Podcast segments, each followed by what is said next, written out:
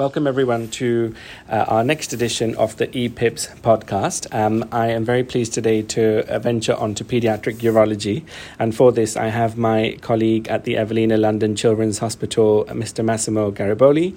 Um, Mr. Garriboli is a pediatric urology consultant. Um, he has a special interest in minimal invasive surgery, hypospadias, upper tract surgery, as well as dealing with posterior urethral valves. Um, and this basically brings us on to the topic of our podcast today, which is valves.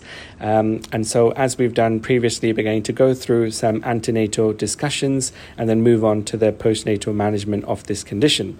Um, so, welcome, Mr. Garriboli, and thank you very much for joining us today. Thank you so much for inviting me. It's a pleasure and an honor for me to be here. Perfect. So we'll get right into it. Um, so let's just assume that you're in the antenatal clinic and you've been asked to see a couple at their 20 week anomaly scan. And the reason why the fetal medicine consultant has asked you to see them is because they feel that the baby has bilateral hydronephrosis. They also know that this baby is a boy. Um, and at this stage, what I wanted to ask you is what further information would you like from the fetal medicine specialist? And what would you then say to the parents at this stage? So definitely the first uh, most important information that uh, I would like to ask, which is the one that you gave to me, is the sex of the of the uh, fetus because it changed completely the answer. Once you get a boy, you have immediately to think about possibility of having posterior urethral valve as a main diagnosis, and uh, immediately after you want to know what is the degree of the dilatation. Uh, you said that is a bilateral, but not always both kidney are affected at the same level. So sometimes there is a mild mm-hmm. in one kidney and a severe in another kidney, mm-hmm. which is different from having a severe involvement of both kidneys. Okay. Once we talk about uh, hydronephrosis, uh, it is also important to clarify the involvement of the calyces, mm-hmm. which means is an internal dilatation as long as external pelvis dilatation, mm-hmm. or you do have a good thick parenchyma mm-hmm. associated with an external dilatation.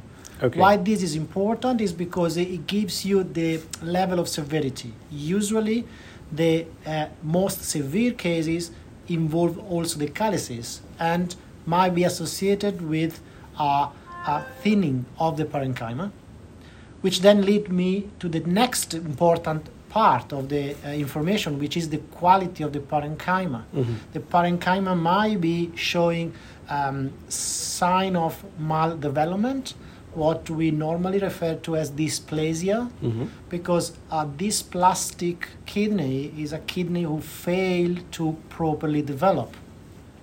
And this also is an indicator of severity. Mm-hmm. The more dysplastic, the more likely they are not functioning properly, mm-hmm. and therefore the more serious is the situation. Mm-hmm. Um, once we talk about uh, the uh, lower tract, we definitely have to think about whether bladder is distended. Mm-hmm. There are criteria that uh, we use to define what is called a megacyst, mm-hmm. which is not simply a big cyst, but is beyond a certain limit. And this goes together with the thickness of the bladder wall. Mm-hmm. You might have a very thick bladder wall, mm-hmm. which again is in keeping with an obstruction, mm-hmm. or vice versa. Uh, usually, the good attitude from the scan is mm-hmm. to made serial measurement mm-hmm. Mm-hmm. because you might see a bladder that is full and that remains full within 20 30 40 minutes or whether it's cycling empty that sure. also is a useful information yeah then the next, of course, is to have information about the liquor. Mm-hmm. You might have situation where liquor is reduced, mm-hmm. and that is again more concerning. Mm-hmm. Uh, whether in fact liquor is a truly representation of the function of the kidneys, mm-hmm. because you know that the most part of the liquor is produced by kidney yeah. uh, uh, at this level, and then of course, in line with the normal baby development, the development of the lungs mm-hmm. comes also into the scheme. Mm-hmm. And again, the severe condition which might be associated with a poor liquor, mm-hmm. you just uh, you often see as well poor lung development. Mhm. And that also um, will guide our recommendation Mhm. and our um, explanation to the couple, to the family. Okay, um, thank you. That's very thorough. So let's assume at this stage that based on all the criteria that you've mentioned above, you feel confident enough that this is most likely to be posterior urethral valves. At this stage, what would you say to the couple in terms of antenatal management for this baby? Um, that all depends on the severity. Mhm. So even if we do have a quite convincingly diagnosis of valve, Mhm. and one of the biggest and mostly used criteria is the presence of what we call a keyhole sign, Mhm. which is a specific uh, shape of the bladder and the distended posterior urethra, which you can get through an ultrasound scan. Mhm, mhm. Um, the intervention might not be necessary or might not be indicated at this time, Mhm. and they are generally dictated by the severity. Once more, Mhm. uh, in terms of type of intervention that has been described, there are mainly two type of intervention. One is uh, drainage Mhm. of the bladder into the amniotic Mhm. fluid Mhm. uh, space, which is called a VA shunt. Mhm. And the second is a more um, aggressive type of treatment, which Mhm. is actually reported as a fetal Okay. ablation of the valve. Now, both treatment are at the moment reserved to the very the most severe Mhm. end of the spectrum. Mhm. The vast majority of the fetuses that are diagnosed with Mhm. valve Mhm.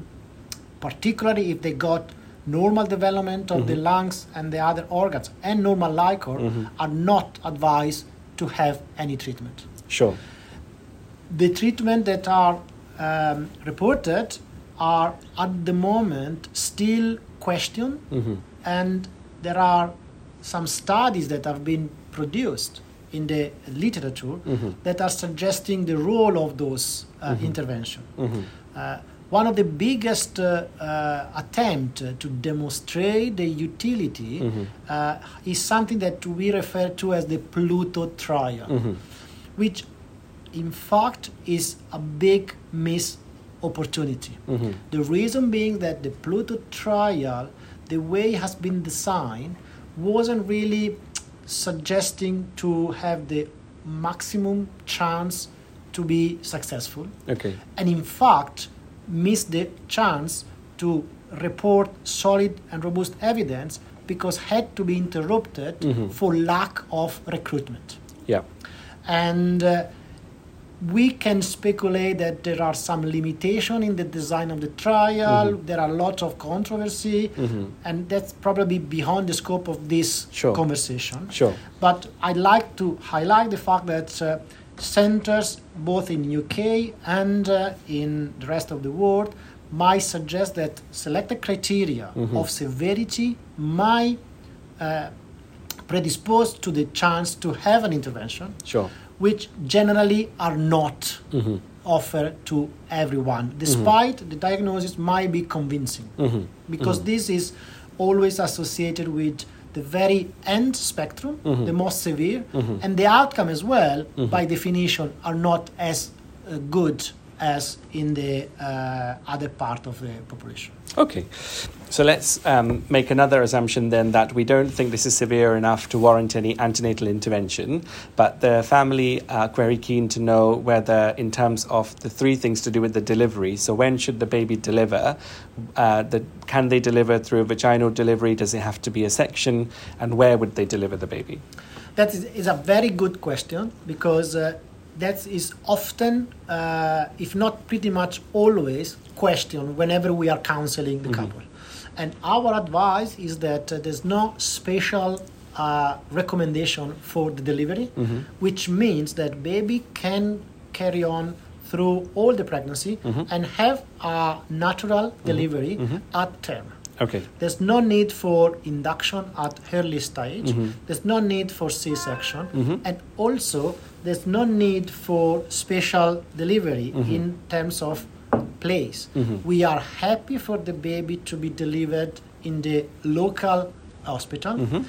Uh, again, unless we do have associated pathologies Sure. unless there are other conditions like fe- uh, like cardiac or other organ involvement mm-hmm. which might suggest the, ba- the fetus and the baby will be more fragile. Okay. because generally if the delivery if the pregnancy has not been complicated mm-hmm.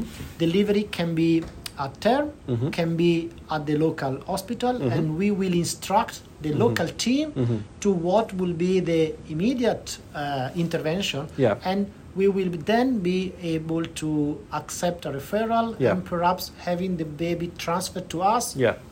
after birth Okay, so the baby goes on to be born at term, is born in good condition, and at this stage you're contacted by the local hospital to say that the baby's now been born, they had this antenatal history. So, what would you ask them to do now? So we do advise to carry on the normal baby check. Mm-hmm. So everything has to be checked carefully. Mm-hmm. And of course, in case the baby does not uh, behave normally, there will be the need for resuscitation. All normal activity that uh, I guess uh, is practice for uh, after delivery. Then, in the light of the diagnosis, the likely diagnosis of the posterior urethral valve, there is the question whether a catheter insertion needs to be um, considered. And at this point, you might, uh, we might have controversy and not a unanimous consensus mm-hmm. among urologists. Um, we do recommend, as our center, to mm-hmm. have the catheter inserted as soon as possible because that is the point to be safe. Once catheter is inserted, uh, is drained, and at that point, baby is safe. Yeah. Uh, uh, some other colleague or some other center mm-hmm. might suggest to watch and see mm-hmm. whether baby is able to pass urine, mm-hmm. and only at that point considering the catheter insertion. Okay. Again, the reason we do suggest for catheter insertion after birth, regardless, is because sometimes babies with valve might be able to pee, but at the expense of a high pressure that they have to generate within the bladder.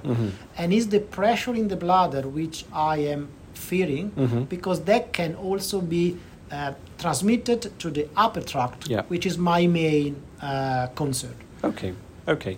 So they put the they put the catheter in. Um, any other tests that they need to do whilst the baby's with there? Would you recommend a transfer at this stage?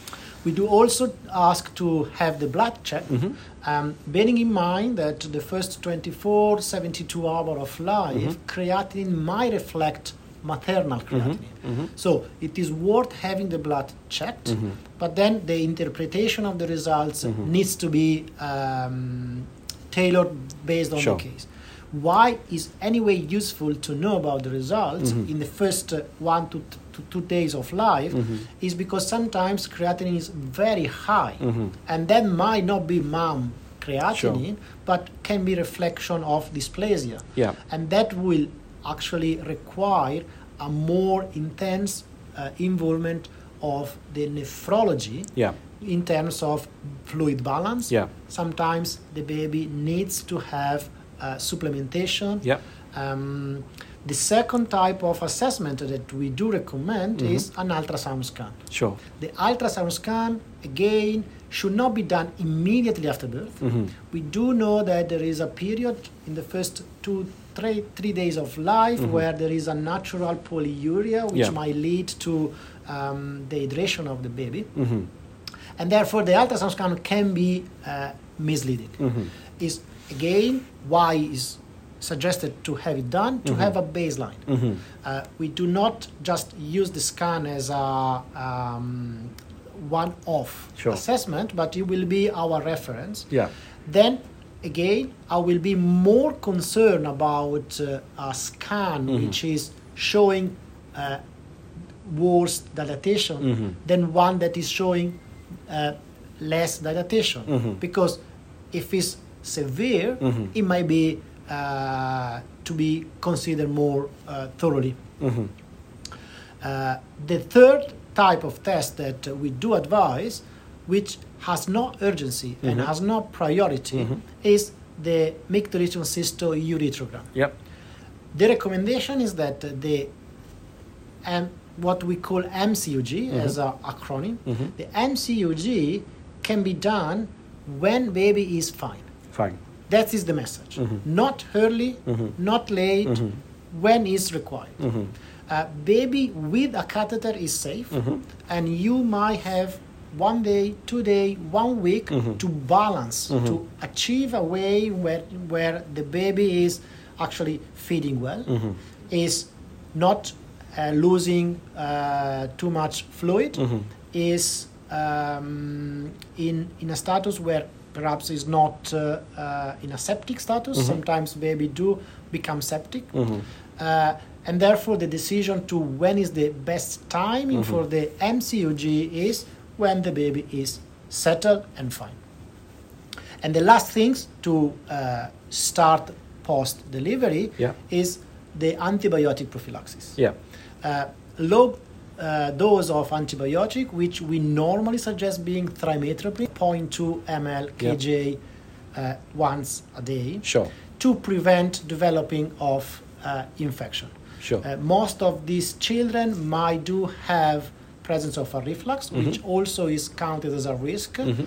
Plus, the fact that they are dilated might imply uh, stasis of the urine, Mhm. and that's why we do recommend having an extra cover Mhm. with in the way of the prophylaxis. Okay, so um, they have the MCUG and it is very suspicious of postureo valves. So at this stage, uh, what do you do now? Now, once we have the diagnosis confirmed, Mhm. the next step is going to be arranging for an operation Mhm. that will disobstruct Mhm. the, um, the, the urethra. Yeah. Um, at the same uh, as when I said about MCUG before, mhm. there's not urgency Mhm. on proceeding with the valve resection. Uh, once again, because a baby, even with uh, demonstrated diagnosis of valve, Mhm.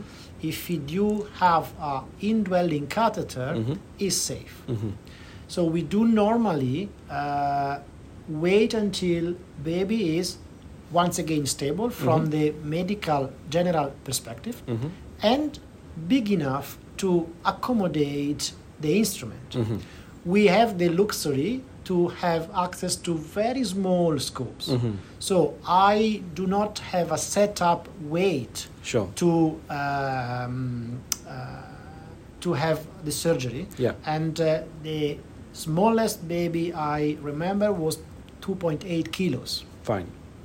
But there are either circumstances like in centers where you don't have availability of Mhm. such a small scope, hmm or baby that are particularly sick Mhm. or have comorbidities Mhm. or have particular other situation where Mhm. they are not um, suitable Mhm. and at that point they can be the intervention can be delayed Yeah. up to the point where everything is under control Okay. and a good strategy could be perhaps having a progressively uh, upsizing of the catheter, Yeah. which might prepare the urethra Yeah. to accommodate the scope.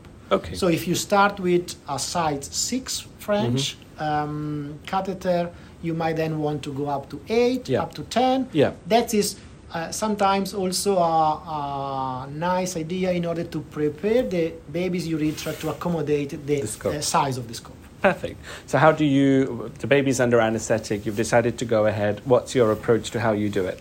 Um, in the literature, there are two main approaches that has been described. Mm-hmm.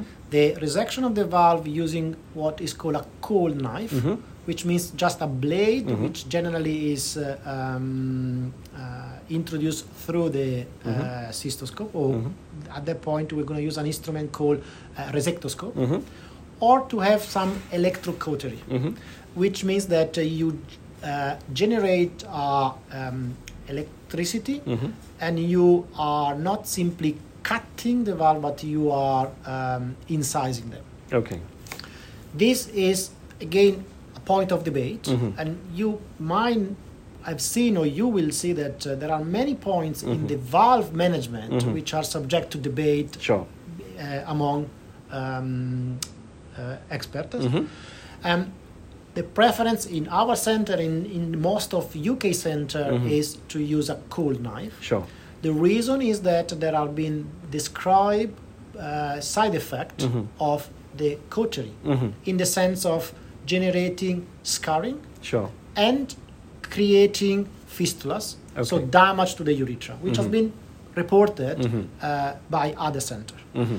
By using the cold knife, we do not have uh, such type of possible complication, Sure. but still you have successful uh, resection of the valve, um, which are um, Yeah. Okay. And so when do you do you um, bring them back for a check cystoscopy? Our current protocol uh, um, um, have uh, three to four months uh, uh, check cystoscopy, Okay. and again, this is uh, most in is similar in most UK center. Sure. Um, other center in uh, Europe or Mhm. outside the world Mhm. might do have a slightly different approach. Okay. Um, there have been centers where cystoscopy is not performed, Mhm. but instead children are undergoing a repeated MCUG. Okay. Um, we do have evidence that uh, a repeated MCUG is not necessarily Okay. is not necessary unless um, you do want to avoid the uh, cystoscopy. Okay. The reason we prefer the cystoscopy be- is because uh, sometimes a child might have some remnant Mhm. of the leaflet, Mhm. and at the time of the check cystoscopy, Mhm. you are in the position to resect further. Mhm, mhm. So if you do have a MCUG which shows that you Mhm. have the remnant, you have then to count another intervention which will be the resection. Sure. If you do a check cystoscopy, you can do all in one go. And do you combine that with a circumcision? Circumcision is a good question. Mhm. Um, circumcision is recommended Mhm. and is recommended uh, because there are um, paper which suggest Mhm. that uh, the number of uh, UTI, urinary Mhm. tract infection, Mhm. in children with uh, underlying urological condition, mhm. which could be reflux, which could be obstruction, and could be the valve, are more likely, Sure. and therefore the circumcision might prevent UTI in this subgroup of patients. Okay. Circumcision can be done at the first surgery, can be done at the second surgery, or can be done at a later time Mhm. and can be discussed with the parents because Sure. that's at the moment is a recommendation more than uh, a An, routine. an absolute. Okay. Absolute. And do you arrange renal follow up for all these patients? We do have a dedicated service Mhm. to valve, Mhm. which again is a bit unique in Mhm. uh, Evelina, Mhm. uh, and we do have a thorough follow-up. Mhm. Children will all attend a posterior urethral valve clinic. Mhm. The posterior urethral valve clinic is run as a joint clinic between urologists Mhm. and nephrologists Mhm. and bladder specialists. Mhm. The number of children which, despite the intervention, might have a very severe um, damage of the Mhm. kidneys Mhm. at the baby level, Mhm. which means that they have already some kind of uh, chronic kidney disease, Mhm. will also have a separate nephrology follow up, Okay. which will include both the feeding, because Mhm. they sometimes have problem with feeding Sure. and sometimes needs supplementation Sure. and support, Mhm. and a proper nephrology follow up, which will focus more on uh, maintaining the function as much as possible. Okay. So there will be two separate follow-up, one with a dedicated nephrology clinic Yeah. for the most severe, Yeah. and one f- as a posterior urethral valve clinic for all of the children undergoing resection. Okay. And when you see these babies in clinic, and then parents are saying to you, look, we've read a lot about this in the literature, we know that in some babies it can be uh, quite bad in terms of their prognosis, what do you identify as some of those risk factors? Um, again, by reading literature and by having our own uh, uh, data, Mhm. the general um, explanation to parents Mhm. is that despite early intervention, Mhm. about a third Mhm. of the children might develop long-term Mhm. chronic kidney disease. Uh, some of them will eventually require uh, substitution in the form of dialysis and transplant. Okay. Some of them might do have simply support Mhm. in terms of uh, medication. Mhm. And there is also a good third of the patient which will not develop Mhm. uh, renal uh, disease Mhm. and therefore will not need special renal uh, support. Sure. Uh, there are many elements that are checked regularly, Mm-hmm. and the only one which generally is being demonstrated, Mm-hmm. being associated with a long-term outcome, is what we call a nadir creatinine, Okay. which is the lowest uh, level of the creatinine Yeah. within the first year Yeah. following resection. Fine. Okay, fine. And so last thing I really wanted to bring you on, and I know and I know that this is probably a podcast on its own, but we read about this topic and idea about the evolution of the valve bladder uh, in the literature. So in a couple of minutes, could you perhaps just summarize to us what, what you understand by it and what you could tell our trainees that may come up in an exam situation? Yes. Okay, uh, that's you're right. That is just a simply podcast or more Yeah. uh, alone. Yeah. Um, there are many historical paper that reported something called uh, valve bladder, Yeah. which is a, a name used a lot in the past, Mhm. which was um, used the, the beginning by Mitchell, which Mhm. one of the pioneer of the urology. Mm-hmm. And there was also uh, idea that uh, the evolution of the bladder in the valve start with a very small bladder, Mhm. very very hard and and uh, hypertonic bladder, Mhm. which then evolve into a floppy bladder Mhm. later on in life. Mhm. Um, our personal data, in a way, go against this. Mhm. We do not believe that this is a correct way to explain Mhm. because we have a mixed uh, population. Many children have had a very uh, large bladder to start with. Mhm. Other have a very small bladder, Mhm. and it's all depending not just on the size but Mhm. also of the activity of the bladder. Mhm. We do have high pressure bladder. We do have high activity like overactive bladder, Sure. which is mainly suggesting the evolution is required, um, is dependent on Yeah. and that's why it's important the intervention which we are now uh, establishing Yeah. so some of the children will require early intervention for their Mhm. bladder Mhm. in the attempt to interrupt this uh, um, development yeah. and somehow uh, identify a way to drive the bladder toward a, a better development Sure. the intervention that we have at the moment are in the form of uh, uh, early catheterization, Yeah. intermit- clean intermittent catheterization, Yeah. Early use of anticholinergic. Yeah. Uh, alpha blocker is another family of drugs which are more selected activity on the bladder neck. Mhm. Um, in most severe cases, you might have to consider diversion. So having the bladder, um, the urine diverted either at the level of the bladder Yeah. in the form of vesicostomy, Yeah. or even uh, more proximal to the kidneys in Yeah. the form of ureterostomy. Sure. And eventually, in the longer term, Mhm. the bladder that could have not been saved Yeah. in those uh, management Yeah. will perhaps require a bigger surgery Yeah. in the form of a bladder augmentation. Sure, sure. Perfect. Well, thank you very, very much for that wonderful discussion about valves. Um, we thank you for all the insights that you've given to our trainees, and we look forward to welcoming you back again to join us for another episode of Pediatric Urology. It has been a great pleasure, and uh, I hope that you find this useful. Thank you. Thank you very much, Massimo.